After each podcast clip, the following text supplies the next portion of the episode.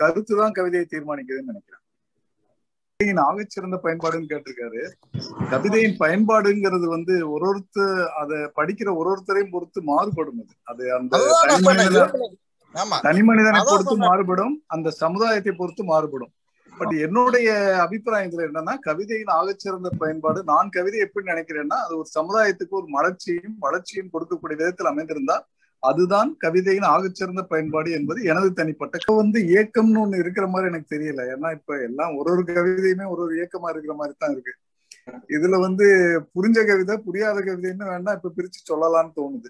அந்த மாதிரி புரியாத கவிதைகளை எல்லாம் புரிய வைக்கிறதுக்கு ஏதாவது ஒரு இயக்கத்தை தொடங்கினா நல்லா இருக்கும்னு தான் தோணுது. அவருக்கு வரி மொழிபெயர்த்தால் அது வார்த்தைகளின் கோலம் கூட அல்ல வார்த்தைகளின் அலங்கோலமாகத்தான் இருக்கு.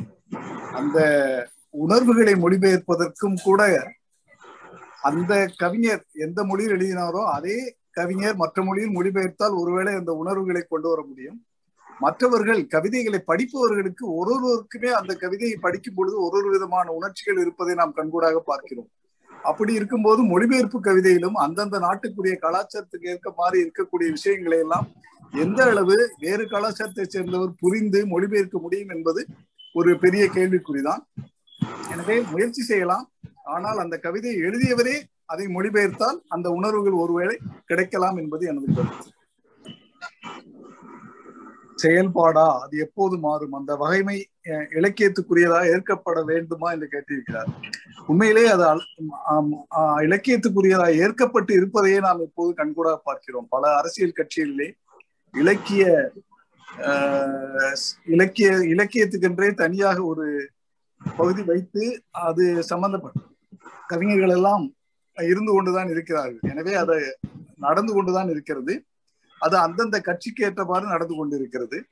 இது வந்து பொதுவான முறையிலே அரசியல் செயல்பாடு என்று பார்க்கும் பொழுது pen is mightier than sword என்று சொல்வார்களே அது போன்று கவிதையினால் நிச்சயமாக சமுதாயத்தில் மிகப்பெரிய மறுமலர்ச்சி ஏற்படுத்த முடியும். அப்படி ஒரு மறுமலர்ச்சி ஏற்படுத்தக்கூடிய வகையிலே நம்ம நாட்டிலே சுதந்திரமும் கிடைத்து அதை சரியாக பயன்படுத்துபவர்களும் இருந்தால் நிச்சயமாக அது ஒரு நல்ல ஒரு செயல்தான் என்று நான் நினைக்கிறேன். நன்றி. பாரதியார் அவர்கள் இயற்கையை பற்றி கடவுளை பற்றி சமுதாயத்தை பற்றி எவ்வளவோ கவிதைகள் எழுதியிருந்தாலும் அந்த காலகட்டத்திலே அவர் சுதந்திர போராட்டத்தின் எழுச்சியை தூண்டும் வகையில் அவர் எழுதிய கவிதைகளில் கவிதைகளால் நாட்டிலே ஒரு மிகப்பெரிய புரட்சி ஏற்படுவதற்கு அவர் ஒரு முக்கிய காரணமாக இருந்தார். அப்படி சமுதாய புரட்சிக்கு காரணமாக இருந்த அந்த சுதந்திர பாடல்களால் தான் சுதந்திர உணர்ச்சியை தூண்டிய பாடல்களால் தான் அவர் மகாகவி என்று அழைக்கப்படுகிறார் என்பது என்னுடைய கருத்து. நன்றி.